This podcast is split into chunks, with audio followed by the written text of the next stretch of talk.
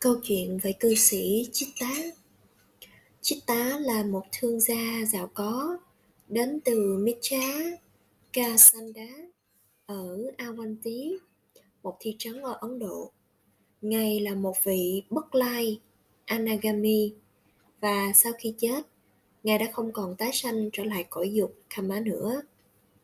Trong lúc nằm trên giường bệnh, các thiên nhân từ những phương hướng khác nhau đã đến gặp Ngài các thiên nhân đã khuyên bảo trích tái như sau.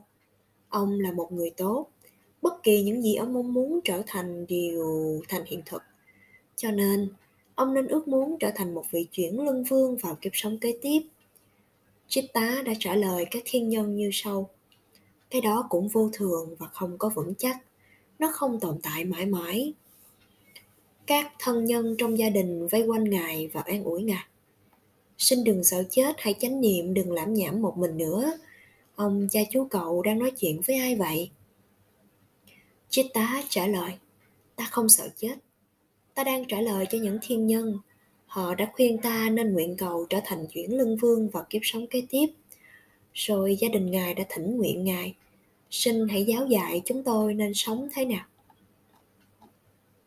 Ngài đã chỉ dạy họ các ngươi phải giữ niềm tin tuyệt đối vững chắc vào đức phật, giáo pháp và tăng chúng. Với sự hiểu biết, các ngươi phải chọn đời trì giữ ngũ giới banh trá xì lá, vốn được các bậc thượng nhân ca tụng. Sau đó chitta qua đời ngài đã tái sanh làm phạm thiên brahma trong ngũ tịnh cư Sutta Wasa. Đó là một cõi thuần khiết chỉ có những bậc thánh bất lai và a la hán mới được tìm thấy ở đó. Trong câu chuyện này, ngài đã không thấy thú tướng.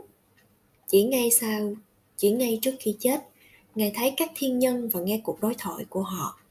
Những thiên nhân này không phải là thú tướng, vì Chích tá là một bậc bất lai, thú tướng hoàn toàn không xuất hiện trong lộ cận tử.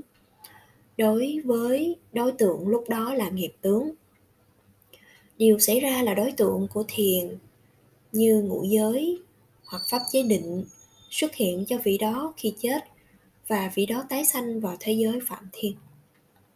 Trong thắng pháp tập yếu luận có nói Rupa Vachara Bati Santhiya Bana Banyati Thu Tăng Kama Nimittang Ewa Ramanan, Hồ Tý.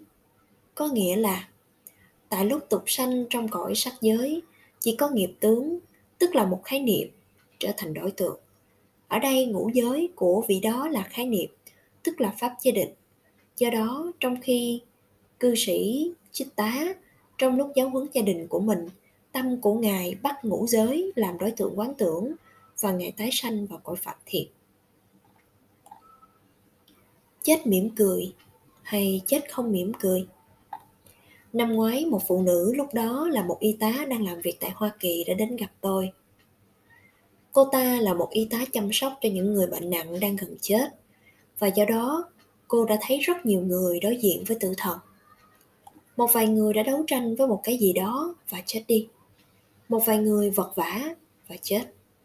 Trong khi một vài có những ánh mắt run sợ như nhìn thấy những thứ hải hùng và chết đi. Nhưng cũng có những người mỉm cười và chết.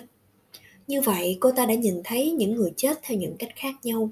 Cô ta đã đến gặp tôi và hỏi tại sao những người đó lại đối diện với tử thần theo những cách khác nhau như vậy.